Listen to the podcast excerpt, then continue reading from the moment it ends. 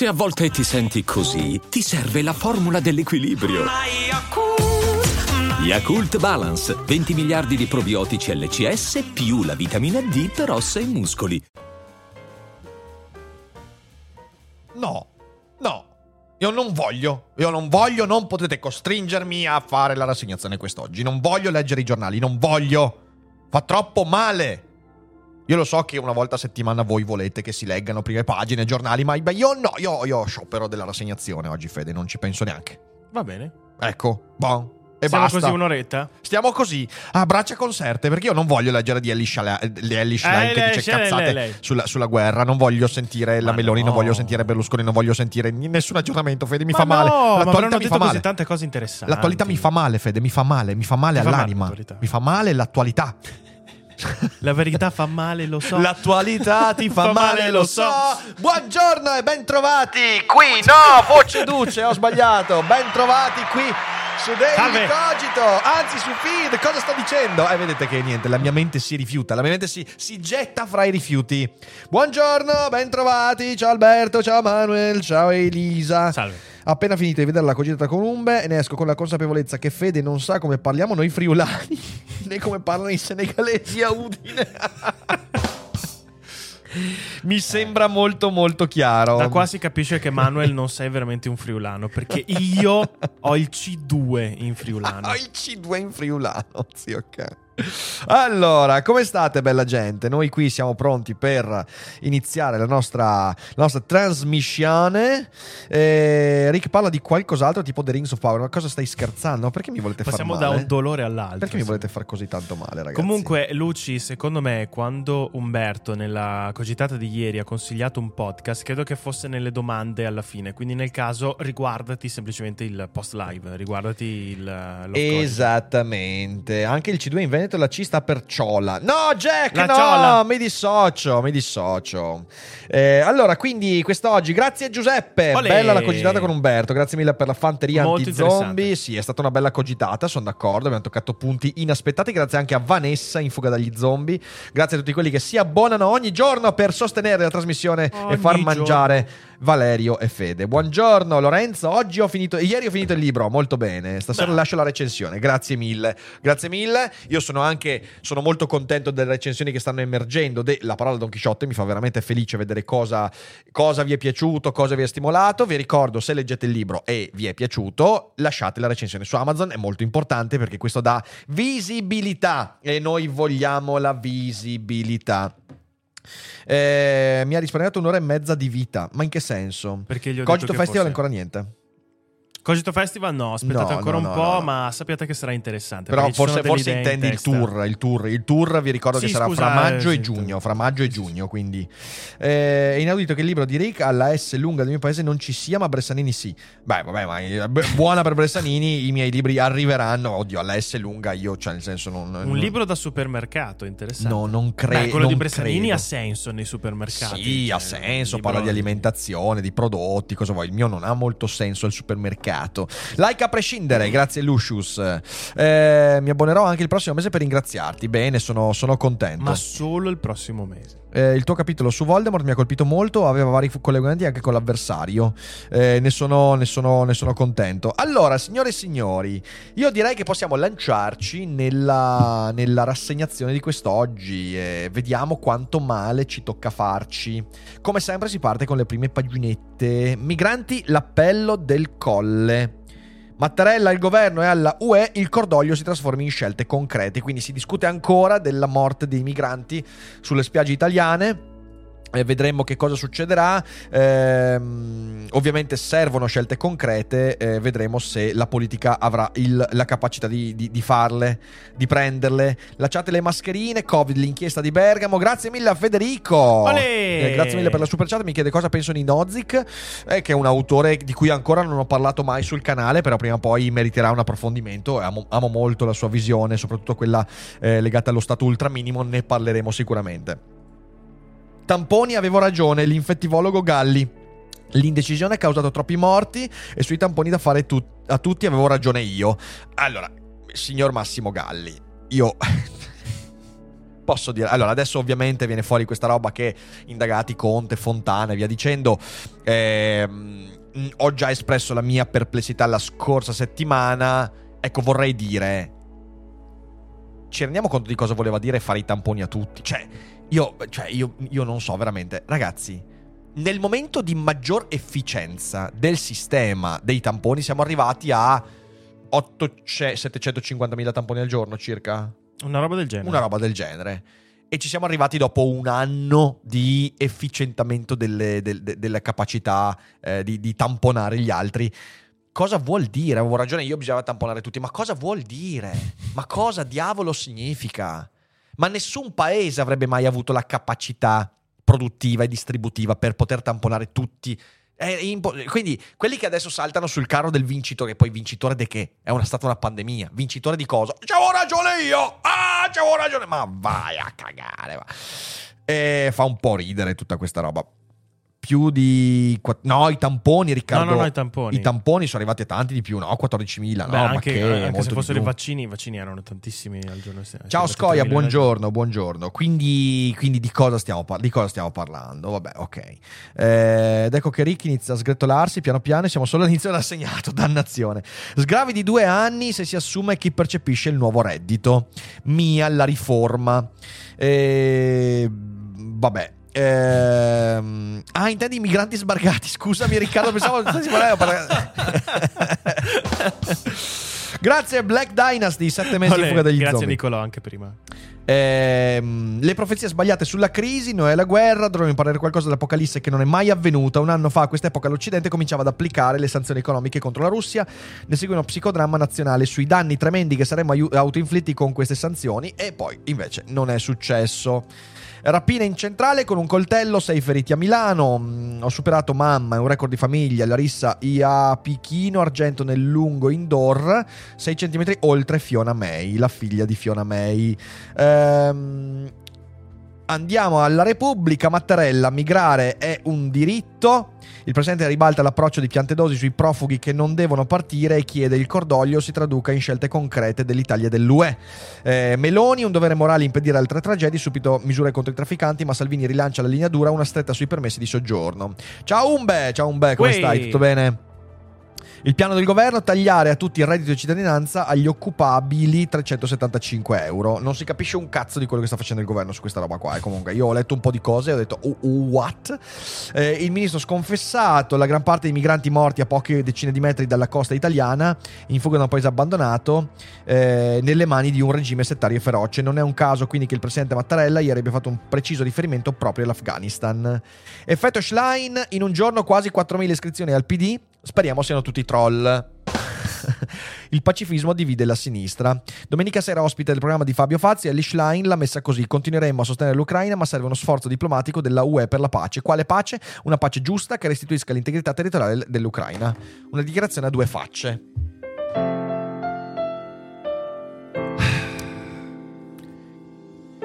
Cazzo. Come dicevamo ieri, cosa, cosa- cosa dicevamo ieri, Umbe, visto che ci sei qua, visto che sei qua, eh, cos'è che dicevamo? Cos'è che dicevamo? Dichiarazione a due facce, vabbè, vedremo co- come si svilupperà. Eh, panchine come letti, l'ultimo oltraggio ai superstiti, quindi si parla dell'accoglienza, barra non accoglienza dei superstiti al naufragio. Eh, andiamo al sole 24 ore BTP Italia record di compratori. Nel primo giorno di vendita la raccolta arriva a quota 3,64 miliardi, più di 130.000 contratti acquirenti aumentati del 28,4% su novembre, che sono buone notizie. Eh, le borse europee sfiorano i livelli massimi, Milano sui valori del 2021, vendite sui bond, che poi come fanno a parlare di Mia che nemmeno c'è l'analisi, ma infatti, cioè nel senso non, non si capisce che cazzo stia succedendo. Liquidità, buyback e PIL, i listini restano in bilico tra fattori tecnici e fondamentali, taglio agli sconti per finanziare l'IRPEF a tre aliquote eh, e poi nuovo reddito di cittadinanza, due anni di sgravi dalle assunzioni. 375 l'importo in euro, mensile massimo del nuovo reddito di cittadinanza per le famiglie con pens- persone occupabili sarà di 375 euro e durerà al massimo per un anno. Eh, mutui e tassi alti, scatta la corsa alle surroghe. Eh, Mattea, ma, ma Mattea, Mattarella, il dolore per la strage di Crotone porti a scelte concrete. E, e dopodiché Edison, e Ansaldo alleanza sul nucleare anche per l'Italia. Germania e UE vanno verso l'accordo sugli e-fuel. Sulla stampa, nuovo patto di stabilità, più flessibilità sul debito. Grazie Paolo, tre mesi in fuga dagli zombie. Eh, Mattarella a Italia e UE, migranti agire subito, protesta in fascia bianca per 1,5 milioni di studenti. L'appello del Colle alla nostra umanità perché guardiamo muti questo orrore. Ehm Vabbè, non, cioè, nel senso, possiamo dire che non siamo muti, c'è grande discussione e poi vedremo se questo non mutismo si tradurrà effettivamente in qualcosa. Abbassando l'ISE si punisce il Nord, Covid, un penoso processo postumo. Fa una pessima e penosa impressione assistere all'apertura di quella sorta di vaso di Pandora che è diventata la gestione della pandemia. Eh, sì, cioè, nel senso, sapete, anche qui è una cosa interessante. Eh, io ho detto nei giorni scorsi, è incredibile, ci siamo dimenticati del Covid. Non si parla più di Covid, anche se comunque c'è ancora e i suoi danni li fa e, e, se ne parla nel modo peggiore, cioè nel senso adesso c'è la rincorsa al io l'avevo detto e quello là è colpevole di questo e io credo che sia veramente una merda per quanto adesso è, è, sancia, è sancita definitivamente l'idea secondo cui no non ne saremmo usciti migliori non ne saremmo usciti migliori. Eh, condanno la Shoah ma sul fascismo come male assoluto la russa non risponde.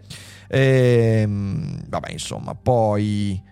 Cos'è questo? Quell'uomo nero che vive in noi, Massimo Recalcati. Mi fa un po' paura. Un grande filosofo come Gilles Deleuze riteneva che il presupposto di fondo della lotta antifascista avesse come prima imprescindibile condizione lotta contro il fascista che ognuno di noi porta dentro di sé. Ah, su questo non c'è dubbio, è una lezione importante che ho imparato proprio da Deleuze. Eh, non ho il coraggio di andare al sole. Sì, andiamo, andiamo a vedere anche il, il, fatto quotidiano. Riforma del reddito, una rapina ai poveri. Oh, la, una rapina ai poveri. Uno su tre rimane senza. Per gli occupabili l'assegno è tagliato da 500 a 375 al mese. L'ISE viene ridotto per recuperare 3 miliardi. La formazione zero. Eh, l'esperta Chiara Saracena è un pasticcio per spendere meno e per prenderli per fame. Più colpiti i poveri del nord, ma la Lega lo sa. Vabbè, ok. Ehm Meloni lascia solo piante dosi e Salvini la prepara un pacco quando il PD volevano aprire tutta Italia. Vabbè, almeno non vedo cose legate alla guerra, eh, grazie al cielo. Allora, anzi, scusatemi. Grazie al cielo. Scusatemi, scusatemi. L'Atlantic ha fatto un bellissimo articolo sulle mascherine. Tanto ma non troppo, mandamelo via mail rick-dailycogito.com così lo vedo eh, perché forse mi è sfuggito. Ehm... Raviolo prima chiedeva cosa pensi di quella che, o almeno quello che molti giornali fanno passare come la svolta meloniana di Bergoglio sulle questioni migranti. È un tentativo di trovare appoggio dopo la morte di Ratzinger o ti sembra coerente? Io le cose che ho letto di Bergoglio sui migranti non so bene come interpretarle come appoggio alla... Me- boh, non, boh.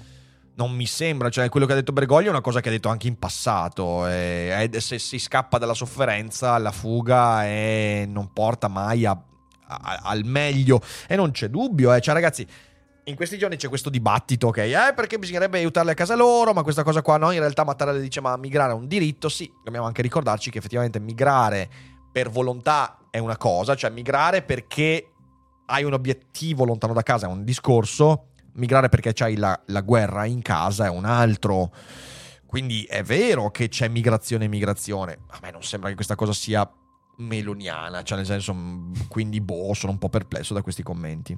Beh, ricordiamoci la famosa frase di Bergoglio: perché se uno emigra in Italia, io esatto, gli do un lo pugno, un pugno in faccia. eh, però qualche minchione in ruoli di responsabilità durante la gestione del Covid c'è stato, anche con informazioni parziali puoi prendere decisioni corrette o meno. Sì, Luca, però Guarda, sinceramente non è il modo per tornare alla, alla pandemia. Io, co- come, come, ho detto, un conto sono le truffe. Ok, un conto sono le truffe. Arcuri deve pagare per le truffe che ha fatto sulle mascherine. Si è arricchito quella persona con quello che è successo. Quindi quello, quello è un discorso. Sulla mala gestione sull'essere minchioni, eh, per quanto l'essere minchioni sia una merda, io trovo molto difficile fare il processo postumo perché... Mh, mm, perché abbiamo fatto tutti i casini, tutti quanti i casini, soprattutto nel primo periodo della pandemia. Quindi io posso dire, siete stati dei coglioni, dire dovete pagare con carcere, via dicendo, secondo me è oggettivamente fuori scala, è emotivamente comprensibile. Però poi è veramente, veramente difficile. Quindi non lo so, eh, non lo so, non lo so, mi convince poco col seno di poi è un po' troppo comodo. Sì, mi convince, mi convince eh poco come, come, atteggiamento. Però poi, insomma, vedremo. Eh. A me sembra che il, cioè, le, le, motivazioni su cui si basa questa indagine siano un po' discutibili. Poi ripeto, io dico questo, sono molto cauto, evito di espormi troppo, però. Mattarella, migrare è un diritto. I profughi cercano un futuro, dice Mattarella. Eh, se però viene fuori che hai nascosto dei dati, è più di essere. Se hai nascosto dei dati, sì. Cioè, allora, lì c'è è sempre il discorso fra il dolo e la negligenza. In un casino immane come quello della pandemia, all'inizio pandemia, la negligenza faccio fatica a volerla punire. Il dolo è un altro. Se tu sapevi e hai nascosto, però bisogna dimostrare, non è molto facile. Non è molto facile quello. Quindi staremo a vedere, eh, staremo a vedere. Eh, la, la, la, cosa che non mi piacerebbe vedere sarebbe una caccia alle streghe in cui la negligenza viene scambiata per dolo. E per quanto sapete quanto mi dia il nervoso la negligenza in alcuni casi, e per quanto possa capire anche i parenti delle vittime che dicono, eh no, cazzo, dovete pagare, ragazzi, quel tipo di processo mi sembra che faccia più danni che altro, tutto lì. Eh, bisogna capire anche perché uno ha nascosto. Eh, When you need mealtime inspiration, it's worth shopping Kroger, where you'll find over 30,000 mouthwatering choices that excite your inner foodie. And no matter what tasty choice you make, you'll enjoy our everyday low prices, plus extra ways to save, like digital coupons worth over $600 each week. You can also save up to $1 off per gallon at the pump with fuel points. More savings and more inspiring flavors make shopping Kroger worth it every time. Kroger, fresh for everyone. Fuel restrictions apply. Ni, cioè se uno ha nascosto è giusto che sia chiamato a spiegare perché. E se le cose sono... Cioè dipende quanto è costato e che tipo di informazioni hai nascosto, ok? Però insomma è molto complicato, vedremo che cosa avverrà. Eh, per non parlare che si basa su un modello fatto da Crisanti, ora al PD, peraltro. Eh, le frasi del Presidente. Sulle coste calabre si è verificata una tragedia che ha coinvolto e commosso il nostro paese. Il cordoglio deve tradursi in scelte concrete di Italia e UE. Ci tornano in mente i cittadini afghani che imploravano un passaggio. Sono intere famiglie che cercano di lasciare la loro terra per cercare un futuro altrove. All'attivista iraniana Mosherpur dice: Lì il regime soffoca i propri figli. Quindi insomma cose bene o male che eh, ci si aspetta da Mattarella, niente di nuovo. La russa in Israele, mai più odio ma non risponde sul fascismo. Dribbla la domanda su Fini e il male assoluto alla, eh, alla Knesset i bilaterali con Ohana e Netanyahu. Quindi la visita di La Russa eh, al muro del pianto, eh, anche questo insomma il classico gesto simbolico e ovviamente il silenzio sul fascismo, ragazzi, è la russa, cioè nel senso l'abbiamo capito lo dobbiamo tenere lì, non c'è, non c'è granché da fare. Agenzia Cybersicurezza contro il, eh, con Mantovano e Baldoni si dimette, frizioni con il governo, Baldoni lascia l'agenzia per la cyber security. Le dimissioni dopo giorni di tensioni con Meloni e Mantovano. Era stato nominato da Draghi nell'agosto di due anni fa, con l'Italia sotto attacco hacker, resta vacante una carica cruciale. Nel momento più delicato della storia cibernetica del nostro paese, con l'Italia al centro degli attacchi da parte di stati esteri, il governo Meloni lascia senza guida l'agenzia per la cyber security nazionale. Il direttore Roberto Baldoni, l'uomo che ha di fatto... Ehm, che di fatto quell'agenzia due anni fa l'aveva creata, si è dimesso ieri sera. Lo ha fatto dopo ore di grande tensione con la Premier e con l'autorità delegata Alfredo Mantovano. La situazione peggiorata nelle ultime 72 ore si è conclusa con un incontro avvenuto ieri a Palazzo Chigi, dopo il quale Baldoni ha deciso di lasciare. Secondo il professore della Sapienza eh, non c'erano più le condizioni per proseguire, anche perché i misunderstanding avevano, andavano avanti da mesi. Da un lato il governo contestava all'agenzia un difetto di tempismo e soprattutto di comunicazione con l'esecutivo e anche con l'estero. Emblematico quello che è successo tre settimane fa quando l'agenzia, con l'accordo di Chigi, lanciò un allarme su un attacco rivendicato dal gruppo hacker filorusso NoName 057. Si trattava di una vecchia vulnerabilità di alcuni sistemi, niente di particolarmente pericoloso, ma l'eco che ne scaturì, ce lo ricordiamo, eh, fu importantissima, tanto che il giorno successivo furono costretti a una fragorosa retromarcia, che è stato un casino incredibile, ce lo ricordiamo perché abbiamo fatto il rassegnato in quei giorni, porcaccia la puttana. E, ehm, quindi insomma va così, vedremo chi verrà nominato. Nuovo patto di stabilità, più flessibilità sul debito, addio al reddito di cittadinanza, arriva il MIA, ma il governo si divide. Accordo sulla riforma del patto di stabilità, piani di rientro ad hoc per i singoli stati e più tempo per chi farà riforma e investimenti. Ok, anche da Roma, tra sette giorni sì Ecofin, corsia preferenziale per green e digitale, chi sforerà i parametri non sarà coperto dallo scudo anti-spread. Debito la svolta UE si avvicina alla riforma del patto di stabilità. Eh, governi di 27 Stati hanno trovato un'intesa di massima sullo schema proposto dalla Commissione che prevede percorsi di aggiustamento dei debiti specifici per ogni paese, definiti su base pluriennale con possibilità di ottenere flessibilità in cambio di riforme e investimenti. È in sostanza l'applicazione del modello recovery alle regole UE di finanza pubblica. Eccolo qua Quando è venuto fuori il recovery, forse vi ricorderete, c'era ancora il rassegnato, io una cosa che ho detto è, attenzione, il recovery al netto di quello che poi rappresenta economicamente sul breve periodo, segna una svolta nell'ambito di come l'Unione Europea si rapporta ai prestiti agli stati. Perché adesso finalmente le nazioni avranno delle condizionalità e questo ci permetterà di avere minori eh, eh, eventi alla Grecia. Ok, Grecia 2008, 2009, 2011, 2010, quindi fallimenti dovuti a debiti eh, acquisiti in modo piuttosto inconsulto e condizionalità più strette. È un buon segno. Eh, arriva il mia, ma non arriva il mamma. Bello, sono contento di vedere che state bevendo in chat. Sì, stanno eh, molto bene. Stanno molto bene. Il documento che verrà approvato dai ministri ribadirà ovviamente i parametri del 3% deficit e 60% debito e non cambieranno. Per farlo serve una modifica dei trattati, ma ciò che cambierà sarà il percorso che gli stati dovranno seguire per raggiungere tali obiettivi. Decisamente meno ripido, quindi maggiore elasticità. Condizionalità ed elasticità è un buon compromesso. Mi sembra una buona cosa. Qui vediamo il debito pubblico dell'Eurozona, eh, la Grecia è sempre là in cima, ma l'Italia è vicina, eh, poi Portogallo, Spagna, Francia, Belgio, l'area euro a 93, come vedete insomma il divario fra Italia ed euro è piuttosto elevato, e, ehm, la Germania 66,6, il limite del patto UE 60%, cioè capite bene che c'è un, giusto un po' di divario. Eh vabbè, arrotondato per eccesso. Cosa vuoi che sia? Solo più del doppio del limite pattuito, dai, su. Ehm, Bakhmut, eh, Prigozim contro il Cremlino. Il capo della Wagner tradite le promesse sulle armi. Da Kiev corpi speciali e blindati. La resistenza continua. E se Bakhmut diventasse la Waterloo russa, pochi giorni fa pareva quasi impensabile. Tra giovedì e venerdì scorsi, questa, che ormai è diventata la battaglia più lunga e sanguinosa di tutta la guerra, sembrava praticamente vinta dai russi, grazie soprattutto agli sforzi concentrati dai mercenari della Wagner per volontà del suo padrone comandante, l'oligarca Prigozhin, che una volta era noto come il cuoco di Putin e ora sbandierando i suoi mes- meriti militari, aspira ad un posto al sole fra i vertici del Cremlino. Eppure da due giorni la situazione è tornata a cambiare in favore degli ucraini. Bakhmut contava oltre 70.000 abitanti prima della guerra, ne restano meno di 5.000. Il suo significato strategico è irrisorio, ma dallo scorso autunno è diventata simbolo del braccio di ferro per il Donbass. Questo è molto importante perché, ecco, eh, Bakhmut non è un obiettivo strategicamente centrale è comunque un obiettivo di ripiego dei russi ed era un ripiego simbolico e sta andando comunque male. Quindi questo mi fa capire quanto in realtà la Russia sia in difficoltà. E per questo io gioisco. Gioisco, certo, è brutto gioire quando si parla di guerra, però effettivamente è molto importante.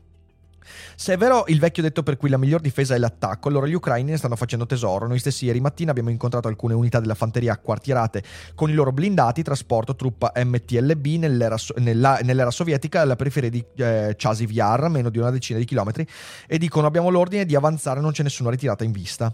Questo è ciò che viene detto dai, ehm, da, dai, eh, dagli ucraini. Il segnale più convincente che le sorti della battaglia stiano cambiando arriva da Prigozhin, tornato ad accusare l'alto comando russo di tradire la Wagner negando gli invii di munizioni promessi. Il ritiro della Wagner da Bakhmut potrebbe causare il collasso russo su tutto il fronte, paventa. E, ehm, quindi insomma se non aperta ostilità, l'ambizione di questo parvenu che si fa pubblicità, quindi c'è anche grande, grande ritrosia nei confronti della Wagner, ormai la rotta di collisione è abbastanza avviata ma sul terreno la situazione appare complicata dagli intensi duelli tra i due eserciti a corpi d'artiglieria, mortai e missili di ogni tipo. Parecchi civili stanno evacuando Chasiv Yar e i villaggi vicini, le strade ovest di Bakhmut sono intasate di uomini e mezzi ucraini in attesa di venire dispiegati sulla linea del fronte. Le sirene delle antiaeree in tutti i centri eh, urbani del Donbass suonano in continuazione. Video diffuso sulla rete in cui viene mitragliato a sangue freddo un soldato che invece di arrendersi grida gloria all'Ucraina è diventato l'ennesima prova della crudeltà degli orchi russi. Eh, video che io peraltro mi sono rifiutato di vedere anche se qualcuno mi ha mandato il link, però io eviterei di diffondere queste robe qua.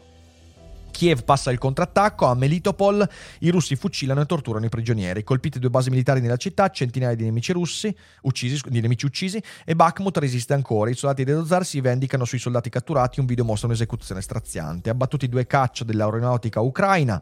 Tanto per ribadire come in realtà l'esercito russo stia attuando dei, eh, dei piani terroristici, ok? Proprio terrorismo, filmati eh, filmati di esecuzioni diffusi. È lo stesso metodo utilizzato dall'ISIS e da Al-Qaeda prima. Eh. Sono atti terroristici. Nient'altro e niente di meno. Eh, però tensioni emergono anche nella compagine russa. Il capo del gruppo paramilitare Wagner, eh, Prigozhin, si è lamentato di nuovo della mancanza di munizioni al fronte, dove i suoi mercenari sono impegnati a Bakhmut e torna a parlare di tradimento da parte di Mosca per ritardi nelle consegne. Quindi non c'è particolare eh, qui mostrano che, che bra- guardate che, bra- che, che, bra- che bravi la stampa. Che bravi alla stampa che mostrano una foto tratta dal video. Ora, ma Cristo e Dio, ma è mai possibile avere dei giornalisti stupidi? Stupidi? Stupidi? È altissima qualità. Prima c'era Nicol- fastidio ste cose. C'era Nicolò che diceva il PNRR, almeno per quanto riguarda le- l'agricoltura, è un disastro. Il bando agricolare, per come è scritto, è più facile che sovvenzioni piccole industrie che le aziende agricole. Molto bene, direi. Sì, sì, sì, sì, sì sono d'accordo. Eh vabbè, purtroppo quello è pensato male, nato peggio da, da tanti punti di vista, purtroppo. Eh, Bakhmut sulla ritirata scontro tra Zelensky e il generale. Uh, Alexander, un soldato volontario di 40 anni, avvocato della prima guerra che combatte i russi nel fronte più caldo. La battaglia di Bakhmut è infernale, è vero, ma nessuno di noi si arrenderà. Difendiamo ogni metro di terra. Ehm, quindi, insomma, la situazione, poi vedete qui, insomma, una trincea Mercenari contro Putin, Prigozhin, fondatore del gruppo Wagner, accusa il Cremlino, qualcuno ci sta tradendo, non abbiamo più munizioni. Domenica l'appello a protestare contro il governatore di Pietroburgo. Quindi insomma c'è proprio una rivolta interna.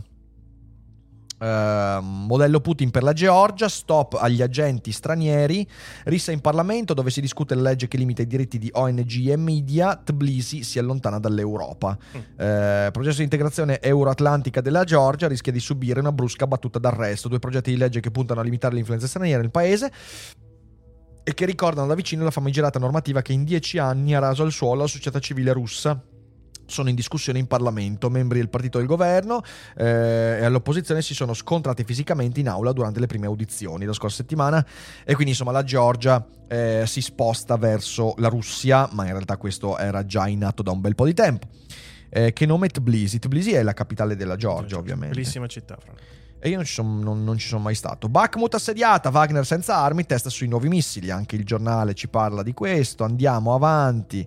Eh, le profezie sbagliate sulla crisi, rampini. Non solo non c'è stata la recessione dovuta alle sanzioni contro la Russia, ma sono cresciute le esportazioni. Eh, ci siamo emancipati velocemente dal gas russo. Non guasterebbe un po' più di autostima verso il nostro sistema. Io questo sono molto, molto d'accordo. Ed è un bell'articolo, peraltro, che da rampini non ci si aspetta. Ma ehm, io poi lo diffonderò sui social perché questo è importante. Il grosso di quanto abbiamo speso per l'Ucraina in realtà lo abbiamo dato noi stessi, aiuti pubblici per attutire l'impatto del caro energia sulle nostre famiglie e imprese. All'Ucraina sono andate le briciole in confronto e non parliamo di armi dove la spesa aggiuntiva è inesistente, abbiamo attinto i nostri arsenali peraltro molto sottili. Le promesse di adeguare al 2% del PIL i nostri investimenti per la difesa continuano ad essere rinviate a Roma e a Berlino.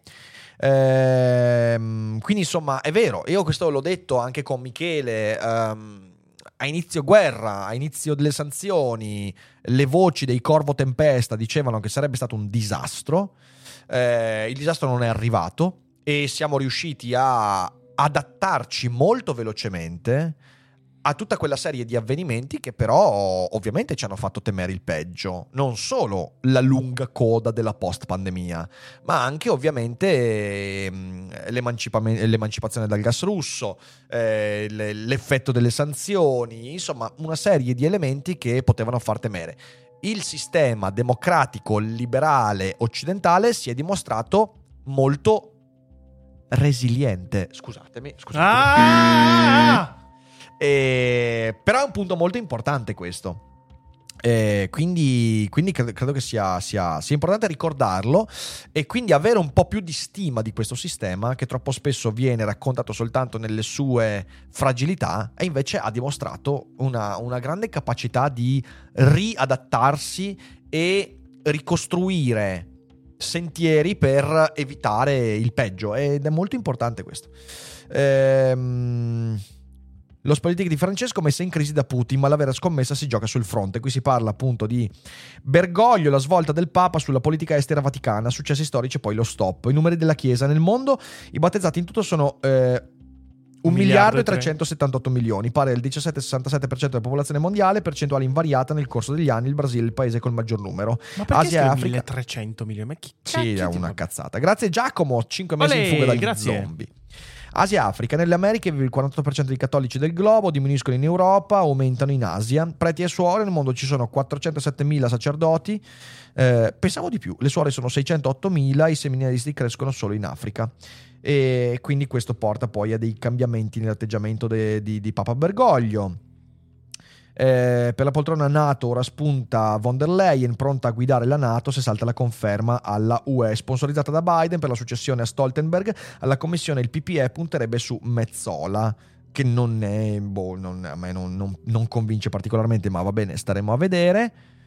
Eh, Ricca, hai letto che l'UE vuole che la Chiesa ripaghi l'ICI all'Italia? Non ho letto, Riccardo, non ho letto, poi no. darò un'occhiata.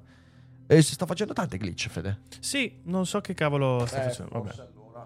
Cioè, o almeno non capisco se è il cavo o la carica. Quindi... Perché noi, ragazzi, in questi giorni qua stiamo cercando di capire perché cosa che causa questi. Perché fa questi glitch? glitch qua? Perché non li ha mai, mai, fatti prima. Noi questo metodo qua lo usiamo da ormai più di due eh, anni. Eh sì, non lo so, non lo so. Bisogna, bisogna, capire un po' di cosette. Proveremo a, proveremo a cambiare anche il, um, eh, la porta del gato. Spero di no, ma. Proviamoci, sì, proviamoci. Sì, sì. Eh, ehm, prima chiedevano Marichi il MES non era forse così che per ottenere il fondo bisognava fare cambiamenti strutturali, quindi condizioni. Sì, ma è una condizionalità un po' più forte. Il MES, infatti, è stato sempre, se, se vi ricordate, la riforma del MES è stata sempre rimandata dai 5 Stelle prima, dalla Lega poi, quindi era una condizionalità meno stringente. Quella che adesso è stata sancita è più stringente, quindi cioè il MES potevi comunque aggirarlo e infatti veniva sempre aggirato. Mm. Stavolta sarà molto più difficile aggirarlo. UE e famiglia LGBT eh, Q plus A E I O U, scontro arcobaleno, i figli di genitori gay devono essere riconosciuti in tutti gli stati membri, ma la proposta della Commissione europea non piace al governo italiano. Vabbè, eh, eh, chi, chi, se lo aspettava? Ehm, scommessa di Gandhi turco, vabbè, questi insomma possiamo tranquillamente saltare. Tutti i fedelissimi di Xi Jinping nei posti chiave del potere cinese. Il presidente accusa l'Occidente ci vuole sopprimere una sfida per il nostro sviluppo. Eh, si cambiano i vertici nel partito di Xi Jinping Andiamo avanti, andiamo avanti e vediamo un po' che cosa succede anche nel nostro paese. Rialzo dei tassi, allarme di Giorgetti, problema serio per i conti italiani. Eh, Philip Lane, capo economista del BCE, dice sarà appropriato aumentare i tassi anche oltre il vertice di metà marzo. Sabattini, direttore generale di ABI, dice pronto a sostenere i debitori, ma l'UE deve essere flessibile e con meno regole, che è esattamente quello che sta facendo. Il rialzo dei tassi pone problemi seri per chi ha bilanci fortemente indebitati come quello italiano, avverte il titolare del Tesoro. L'approccio sui conti pubblici è stato prudente responsabile e continueremo in questo senso. Avere i conti in ordine insiste il ministro, è un'esigenza assoluta per il nostro paese che deve mantenere la fiducia dei mercati per evitare un aumento dei costi di finanziamento ed evitare ripercussioni per famiglie e imprese. Quindi si chiede flessibilità. E questa è la parola d'ordine di tutto il mondo italiano. Riforma fiscale, revisione parte da tasse sulle imprese. Ehm, andiamo avanti. E adesso un bel caffè finito. Perché rischiare di rimanere senza caffè quando puoi abbonarti a Caffè Borbone? Prezzi vantaggiosi, costi di spedizione inclusi, tante possibilità di personalizzazione e l'abbonamento lo sospendi quando vuoi. Decidi tu la frequenza, la qualità, scegli tra le cialde e capsule compatibili e crea il tuo mix di gusti e miscele. Mai più senza caffè con l'abbonamento Caffè Borbone. Tutte le info su caffèborbone.com. Sgravi di due anni se si assume chi percepisce il nuovo reddito, nuovo sussidio MIA, sgravi per due anni a chi assume occupabili sindacati. Eh, parliamone, Tre, eh, dell'Inps a chi perde il lavoro non si deve togliere il sostegno. In realtà si parla di, cioè sono tutte chiacchiere perché non ci sono ancora parametri, non c'è, non sono, non c'è niente, non si sa chi lo percepirebbe, quindi è proprio, siamo alle chiacchiere più totali, ma è inevitabile. Eh, l'alleanza sul nucleare anche in Italia, lettera di intenti per verificare potenzialità di sviluppo di nuove tecnologie in vista di possibili cambi normativi. Edison opererà in Italia, intesa raggiunta per centrali in Francia aprire una riflessione seria, complessa e non ideologica con i cittadini, istituzione e politica. Eh, speriamo, sono anni che si dice, vediamo se ci sarà la possibilità. Eh, vediamo mm, se ci sono interviste interessanti. Ma della Schlein ancora boh, un poco. Cosa? Sulla Schlein. Sì, sulla Schlein non c'è niente, in realtà non c'è niente. Eh, Hai sbagliato match... tutto, Valerio. Hai sbagliato tutto. No, no, no, sì, sei licenziato. No, no, adesso, adesso è licenziato Valerio. Andiamo avanti. Politica interna, panchine come letti, ultimo oltraggio ai superstiti, ehm, in 70 rinchiusi in due capannoni del Cara, niente lenzuola né cuscini e privati anche della possibilità di incontrare i parenti arrivati da diversi paesi, peggio di una prigione quindi situazione per i migranti è doppiamente terribile. Salvini sfida il colle, serve un'altra stretta sui migranti in arrivo, Meloni frena l'alleato, Palazzo Chigi avoca a sé il dossier immigrazione finora ca- in capo al Viminale, Meloni punta a portare nel CDM eh, in Calabria pene più alte per gli scafisti. Poche ore dopo la strage di Cutro, i deputati leghisti ripropongono alla Camera i, de- i decreti sicurezza del, del Ministro, il ruolo chiave di Mantovano. L'appello del colle alla nostra umanità, il piano per scafisti, asilo e salvataggi, la Lega in pressing per la linea dura. Andiamo avanti, Premier avverte piante dosi, non sono più ammessi scivoloni. Il dialogo diretto con Bruxelles, così la Premier ha sfilato il dossier migranti a piante dosi, che non ha gestito particolarmente bene le cose. Eh, Meloni Salvini. Perché guardiamo muti questo errore? Domenico Quirico, insomma, fa il suo pezzo sulla stampa, il ministro sconfessato pacifismo divide la sinistra, eccola qua, amica Ellie. Il pacifismo tendenza, eh, tendenza Ellie e la sfida di sanare la grande frattura a sinistra. Domenica sera ospite del programma eh, di Fabio Fazio, la Schlein ha detto continueremo a sostenere l'Ucraina ma serve una pace che restituisca integrità al territorio dell'Ucraina. Dichiarazione due facce, vediamo in che senso eh, che conferma la linea del PD di Enrico Letta, ma rafforza la richiesta di uno sforzo per trattare, come chiede per esempio il Movimento 5 Stelle, che però vuole anche chiudere le forniture militari. Devo dire che questo non mi stupisce, visto che il primo incontro importante in pubblico di Ellie Schlein è stato baci e abbracci con Giuseppe Conte. E questo per me è un segnale inevitabile, che non è soltanto giustificabile con il... Eh, ma il PD cerca ovviamente di accaparrarsi voti di sinistra. Non, non, è porca puttana, che cazzo vuol dire? Eh, da candidata alla segreteria, Schlein ha corretto una linea che all'inizio della campagna per le primarie appariva più sfumata sul tema delle armi. Ma il dibattito a sinistra resta aperto e la frattura che l'invasione russa ha provocato, epocale e sottovalutata, non è certo sanata, anche perché arriva da lontano. Un tempo a sinistra, diciamo pure tra i comunisti, era frequente sentir dire sono pacifista ma non, so, ma non, sono non violento. Significava in soldoni sono contro la guerra tra stati ma non ripiudo l'idea che la violenza possa essere necessaria in alcuni momenti storici. Infatti ricordo che il comunismo ha tipo avuto, non so, in Italia gli anni di piombo con le brigate rosse che non sono esattamente state non violente. Eh, cioè, nel senso, per la rivoluzione si intendeva o per la resistenza. La distanza fra le due definizioni aveva spesso conseguenze concrete anche nell'agire civile, il non violento faceva obiezione di coscienza, il servizio militare, il pacifista non necessariamente, vabbè. Eh, I pacifisti di ispirazione cattolica erano eh, non violenti, un sottogruppo a parte è stato sempre, vabbè, ok, Qui insomma un po' di storia. La confusione di questi mesi insomma non è figlia di un accidente improvviso. Ha fatto esplodere contraddizioni lungo coperte o negate. Pacifismo è una definizione che ha sempre compreso visioni del mondo diverse e molteplici sfumature politiche. Se ne può ricavare una convinzione definitiva dalla lettura di Guerra alla guerra e di Pucciarelli, vabbè. Ehm, andiamo, io voglio arrivare alle... Ecco qua, per esempio, il libro è costruito sul montaggio alternato, alcune parti costituiscono tappe personaggi, eh? ehm, teoria e prassi. Nel libro si parla anche di Chiesa e Ampi. Francesco è ovviamente molto citato dai pacifisti, anche perché, sottolinea Pucciarelli, è un modo per evitare a priori di sentirsi dare dei collaborazionisti.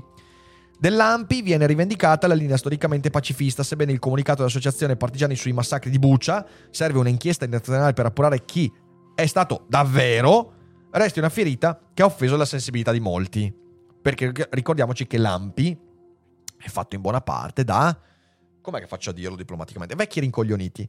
Eh, un attivista di Un Ponte per prova a rispondere così a questo eh, quesito di fondo del libro. C'è una specie di censura mediatica, un occultamento dei media mainstream verso ogni tipo di iniziativa pubblica che si inserisce in un contesto politico internazionale favorevole invece a soluzioni di, di forza. Valutazione sorprendente, difficilmente condivisibile dovrebbe in primo luogo spiegare come mai centinaia di migliaia di persone siano scese in piazza nel 2003 contro l'invasione dell'Iraq, quando non ce n'erano nemmeno i social, e malapena esistevano i vlog, e ancora eh, di più manifestarono nel 91 per la guerra del Golfo, quando non c'era nemmeno internet. Qui in realtà sta il bernoccolo che non si spiana, che non è nelle accuse reciproche a sinistra spesso infondate entrambe, bensì nella difficoltà di accettare che molti pacifisti non siano disposti a gridare genericamente pace, mentre riconoscono l'urgenza degli ucraini di difendere, anche e soprattutto militarmente, il proprio suolo, i propri figli, la propria libertà. Andrea Riccardi, fondatore di Sant'Egidio, in un'intervista a Repubblica citata nel libro, dice c'è stato un pacifismo ideologico, anche se oggi il problema è che non c'è più. Ma davvero il pacifismo è sparito? E se la domanda fosse mal posta, la pace ha un fine. Nel caso dell'Ucraina può essere considerata anche un mezzo e soprattutto chi risponde di no a questa domanda è meno pacifista degli altri un articolo orribile di Stefano Cappellini che non dice nulla, non dice assolutamente nulla. E quindi, insomma, lasciamo perdere. Ottimismo anche con Schlein sul foglio. Non è la nostra cup of tea, ma la leader dei democratici può aiutare ad avere un PD più forte, un 5 Stelle più debole, un terzo polo più pimpante persino una maggioranza più responsabile. Non ci credete? Fate un test. Vabbè, speriamo che questo ottimismo sia, sia ben riposto una sinistra più radicale che spiazza il movimento. Il nuovo corso di Schlein gioca eh, nel campo dei 5 Stelle, ma sulle armi all'Ucraina rimangono le distanze. Eh, abuso delle commissioni. E vabbè, questo direi che ci siamo con la stampa italiana. Possiamo tornare alla chat. Olè. E mentre io cerco qualcosa di interessante nella stampa estera, sentiamo qualche domanda nel frattempo. Luca dice: Vabbè, ma la dichiarazione di circostanza è un colpo al cerchio e la botte. Non mi sembra che dica caliamo le braghe, parla di pace giusta. Dov'è la parte problematica della dichiarazione? Allora, la parte problematica non è nella dichiarazione, la parte problematica è duplice. Uno, il fatto che durante le primarie non ha mai detto nulla e uno potrebbe dire, ma neanche Bonaccini. Ni. È comprensibile che durante la campagna elettorale per le primarie abbia deciso di non dire nulla, ma il vero problema, secondo me, è che non ha detto niente riguardo della questione in Ucraina neanche al discorso di insediamento. Ora, se durante la campagna elettorale per le primarie poteva essere comprensibile, la totale mancanza di riferimenti eh, quando ha fatto il discorso di insediamento mi ha fatto salire un po' di cose. Poi Ellie Schlein si è circondata di gente come, ricordiamo, Mattia Santori, quello delle sardine, il quale al Fatto Quotidiano, l'abbiamo detto ieri con Umberto, è riuscito a dire che Zelensky dovrebbe evitare di alzare la cresta. Quindi io non valuto soltanto le dichiarazioni di Elish Line, mi valuto anche le persone di cui si è circondata. E non sono persone che si siano espresse favorevolmente rispetto all'invio delle armi in Ucraina. Ora staremo a vedere, a un certo punto lei sarà chiamata a prendere una posizione, ma e questo è il secondo aspetto, la sua vicinanza a Giuseppe Conte, che si è vista in questi giorni, non mi fa ben sperare. Oh, spero di essere smentito, ragazzi. Però non, cioè, poi non è un giudizio definitivo, solo che io non sono particolarmente ottimista su questo. Ehm... Prima Nicolò diceva: Ma scusate, ma se una come la Schlein si impegnasse in prima persona per la pace, che problema ci sarebbe? Ma questa cosa toglie il fatto che è giusto mandarmi fino a che. No, me la rileggi, scusami, rileggemela, rileggemela, scusami. Allora, ma se, una cosa, ma se una come la Schlein si impegnasse in prima persona per la pace, che problema ci sarebbe? Ma questa cosa toglie il fatto che è giusto manda- mandare armi forse fino a che non si raggiunge un accordo? No, evidentemente le cose non stanno. Eh, tutto dipende. Allora, eh, come ho detto anche a un commentatore oggi, quando ho pubblicato il, l'intervista orribile di Mattia Santori, eh, ci sono tanti modi per far, fare favore a Putin senza essere putiniani. Uno di questi è, e in questi giorni ne vediamo tanti, anche qui nelle live, l'idea che l'Occidente in qualche modo dovrebbe avere una spinta diplomatica. Questo è un favore enorme fatto a Putin nella costruzione di un'idea fantasiosa di, pacifi- di, di pacifismo, perché la Russia, dopo le sedute con i turchi a inizio guerra, in cui vi ricordo mandò seconde, terze e quarte linee diplomatiche per trattare sulla pace che non voleva, non ha più dato nessun tipo di segnale nei confronti di una spinta diplomatica. Non solo, la Russia oggigiorno ha rifiutato in modo anche quasi, direi, brusco, il piano di pace della Cina, che vi ricordo è un piano di pace, fra virgolette perché non lo era, però favorevolissimo alla Russia. Un piano di pace che prevedeva la, la, la, l'eliminazione delle sanzioni, tutta una serie di cose che, ecco, se la Russia, scusatemi, eh, cioè, eh, proviamo sì. a ragionare, se la Russia rifiuta anche il piano di pace, rifiuta anche solo di discutere il piano di pace così scritto dalla Cina. Ma come cazzo pensiamo che sia possibile che l'Occidente faccia sedere al tavolo diplomatico Putin? Allora, finché la Russia non dirà in modo serio sediamoci al tavolo diplomatico e fermiamo quindi i bombardamenti, come si fa a fare quel discorso e dire bisogna cercare la pace?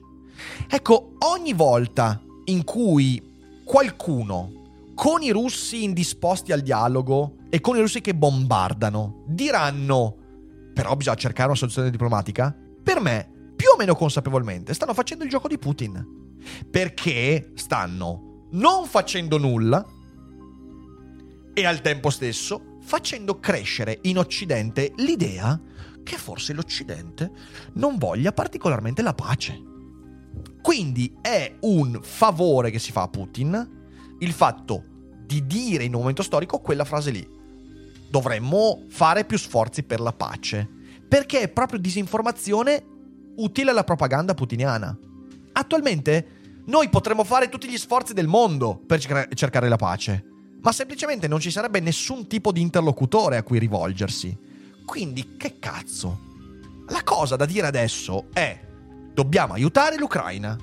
Come? Facendo difendere loro il territorio appena la Russia, e questo si raggiungerà soltanto con delle sconfitte determinanti sul campo, appena la Russia dovesse dire, ok, sediamoci e parliamo, allora l'Occidente, o chi per esso, ma anche la Cina, la Turchia, avrà la possibilità di dire, ok, adesso fermiamo i, bom- fermati i bombardamenti, sospendiamo le ostilità e ci sediamo al tavolo diplomatico, con veri diplomatici, non con puppets, marionette via dicendo come è stato fatto in precedenza. I'm Sandra, and I'm just the professional your small business was looking for. But you didn't hire me because you didn't use LinkedIn jobs. LinkedIn has professionals you can't find anywhere else, including those who aren't actively looking for a new job but might be open to the perfect role, like me. In a given month, over 70% of LinkedIn users don't visit other leading job sites. So if you're not looking on LinkedIn, you'll miss out on great candidates like Sandra. Start hiring professionals like a professional. Post your free job on linkedin.com/achieve today. Fino a quel momento, il dire bisogna cercare una pace duratura fa il gioco di Putin che ci piaccia o meno, ragazzi, e questo non è essere guerrafondai. Essere molto pragmatici su come funziona la guerra. Essere un po' informati anche. Quindi, in sé per sé, da un punto di vista logico, non sarebbero slegate e, co- e contraddittori il dire bisogna cercare la pace e bisogna fornire di armi all'Ucraina. Il punto è il contesto in cui lo si dice. Perché neanche Giuseppe Conte, fondamentalmente, è put- sì, è putiniano. Sì, sì, no, no, è putiniano. Lui è proprio putiniano. Lui è proprio putiniano. Eh, non c'è nulla da fare. E quindi, quindi bisogna starci attenti, capito? Il discorso, dice Niccolò, era un po' diverso. Intendevo dire il fatto di volere la pace non è in disaccordo con il fatto di mandare le armi. Perché, ok, vivo la pace, aspettiamo la pace, facciamo quello. Sì, sì, no, ma infatti non sto dicendo di te, Niccolò. Sto dicendo di quello che dice Elish Line Alice Line dice da Fazio bisogna cercare la pace e ciò che capisce anche l'elettore medio perché sono cose complicate ciò che capisce è eh, effettivamente cazzo, non stiamo facendo abbastanza per gli sforzi diplomatici. Quindi, in parte c'è la percezione che continu- questa continuazione della guerra sia anche responsabilità dell'Occidente. E questo è il problema. E questo fa gioco a Putin. Perché indebolisce la spinta democratica a fornire armi all'Ucraina, che poi anche lì ragazzi, l'Italia non ha fornito un cazzo di armi all'Ucraina, sono quasi tutte americane, cioè noi abbiamo i lince che devono essere aggiornati come se fossero Windows Vista. Ha mandato dei panettoni. Quindi... La pace non sarà mai giusta se entrambi non, po- non possono... Come non possono? Non possono le armi prima di sedersi Non posano le armi, ah, non, non, posano, posano le armi. Sì, sì. sì, però di nuovo anche lì anche- bisogna stare molto attenti anche lì, ok, a cosa, cosa- cosa si- cosa significa que- quello che hai detto. Chi è che deve posare le armi? Le armi deve posare l'aggressore. Cioè deve essere l'aggressore che dice ok, adesso fermiamo i bombardamenti, perché c'è una unidirezionalità dell'aggressione. E di nuovo, se qualcuno in televisione o, per- o in qualche altro luogo dice bisogna che entrambi posino le armi per arrivare alla pace, anche lì, attenzione, è un problema strumentalizza- strumentalizzabilissimo. Ho inventato una parola nuova, però è strumentalizzabile perché? Perché in realtà tu puoi tranquillamente dire, prendere la conclusione del, eh, vedi che anche gli ucraini devono posare le armi e quindi fornire armi agli ucraini è un errore. Cioè, ragazzi, è- complicatissima come questione, bisogna starci molto attenti. E quando Elish Line dice certe cose in televisione, eh, io mi pongo il problema. Io spero Elish Line nelle prossime settimane dica una volta per tutte, noi vogliamo fornire armi all'Ucraina fino a che l'Ucraina avrà bisogno di difendere il suo territorio. Nel momento in cui la Russia dovesse dire ok ragazzi adesso smettiamo i bombardamenti, sediamoci al tavolo, allora lì si fermano i combattimenti, ci si mette lì e si trova un piano di pace. Ma fino a quel momento non ci può essere perché non c'è l'interlocutore. Non c'è più la linea rossa con Putin, non esiste. Eh, questo è il problema. E questo non è responsabilità dell'Occidente, non è responsabilità dell'Ucraina. Questo è un dato di fatto. C'è qualcos'altro intanto? Questo è interessante, c'è Rinnegato che dice "G- Grattieri ha detto che molte di queste armi, anche se americane, torneranno in Italia tramite il mercato nero mafioso. È realistica come previsione? No, non è realistica come Molto previsione. interessante come È, è- è- è- importante capire che eh, sicuramente eh, parte delle armi, l'abbiamo già visto, l'abbiamo anche già commentato, finisce sul mercato nero. Dire che una parte di queste armi finirà per rifornire la mafia, mi dispiace ragazzi, è un altro modo per mettere una mattonella sbagliata in un dibattito che dovrebbe andare in una direzione ben diversa. E io per quanto abbia stima di Grattieri, ehm, è sempre il discorso del se per me il mondo è un chiodo userò il martello su ogni problema. Cioè nel senso è evidente che Grattieri si occupa di mafia, per lui ogni cosa va letta sotto la lente di ciò che può rafforzare la mafia. Però anche lì è opportuno come discorso, cioè proviamo a chiederci, è opportuno in un momento del genere come discorso quello di dire, eh, attenzione perché fornire le armi all'Ucraina significa far arrivare le armi alla mafia. È opportuno? No! Non è opportuno! È proprio sbagliato da un punto di vista comunicativo, concettuale. Su, avanti, minchia. Esatto, esatto. Come il discorso con i curdi con l'entrata della Finlandia nella NATO. Esatto, è quello. Svezia e Finlandia erano insieme. E, cioè, non ha, no, ma non dico di te, ci mancherebbe, dico di Grattieri. Se Grattieri fa questo discorso, io gli rispondo e dico: Ma ti sembra opportuno? Ti sembra che sia veramente il problema? No, non è quello il problema. Il problema è che c'è una nazione che sta bombardando i civili di un'altra nazione. E posso persino, adesso la dico grossa, posso persino sopportare il fatto che ci possa essere alla lontanissima una una, una, una, infiltrazione di queste armi dal mercato nero alla mafia italiana. Posso sopportarlo? Sì, posso sopportarlo. Mi dispiace perché questo rende più difficile il lavoro di Grattieri. Sì, mi dispiace. Ma è veramente opportuno collegare in questo modo così netto le armi all'Ucraina e il rafforzamento della mafia? No, non è opportuno. Non è opportuno. Tutto lì. Mm. Eh, cioè, capito ti perdi un, perdi un po' la speranza, perdi un po' la speranza. Rimango convinto purtroppo che se avessimo avuto un piglio diplomatico all'altezza, Putin si sarebbe affrontato sul piano culturale e non con la, le- con la replica della prima guerra mondiale. Ma quando? Ma chi è che l'ha detta questa roba qua? L- eh, Lino. Lino Ma Lino, Lino, ma tu sai quanti cazzo di soldi sono stati mandati alla Russia dal 1995 in poi? Tu sai quanti soldi, quanto Putin è stato coinvolto. E comunque Putin nel 2008, quando ancora tutti dicevano Putin è un bravo... Lui ha invaso la Georgia. Nel 2014 ha invaso la Crimea, dai, su, avanti. Possiamo dire che ci sono stati degli errori. Se- Secondo me l'errore è stato dare troppa fiducia a Putin. Forse è stato quello il problema. Eh, però la società russa è stata riempita di denaro, è stata riempita di risorse. E comunque poi questo, 2008 ha invaso la Georgia, 2014 ha invaso la Crimea. E dai, su, avanti. Cioè, nel senso, va ben tutto, però incaponirsi di fronte a queste evidenze, per me, Cioè, è, assu- è assurdo. E lo dice uno che vi ricordo alla fine del 2021 diceva: attenzione a, a far sanzione alla Russia pensando che invaderà l'Ucraina. Rischi di. E poi invece lui ha invaso l'Ucraina, quindi mi sono sbagliato anch'io. Però adesso, adesso con quello che è successo, come fai a dire una roba del genere? Eh, dai. E come fai, Lino? Lino, magari la- non siamo riusciti a integrarlo culturalmente, ma se uno non vuole essere integrato, come fai? Cioè, cosa fai? Lo ammazzi per integrarlo? cioè, vabbè, ammazziamo Putin e lo integriamo. No, cioè, nel senso, eh, ma tu puoi dirmi, io dal tuo discorso, mi dispiace, vedo soltanto la necessità antipragmatica contro ogni evidenza di dire comunque è un po' colpa dell'Occidente. Ora, se il tuo bias è quello e vuoi fare l'anti-americano e dire che è colpa dell'Europa, è colpa dell'Occidente, via dicendo, io ti, io ti dico la colpa dell'Occidente c'è in Iraq, la colpa dell'Occidente c'è in tantissimi ambiti.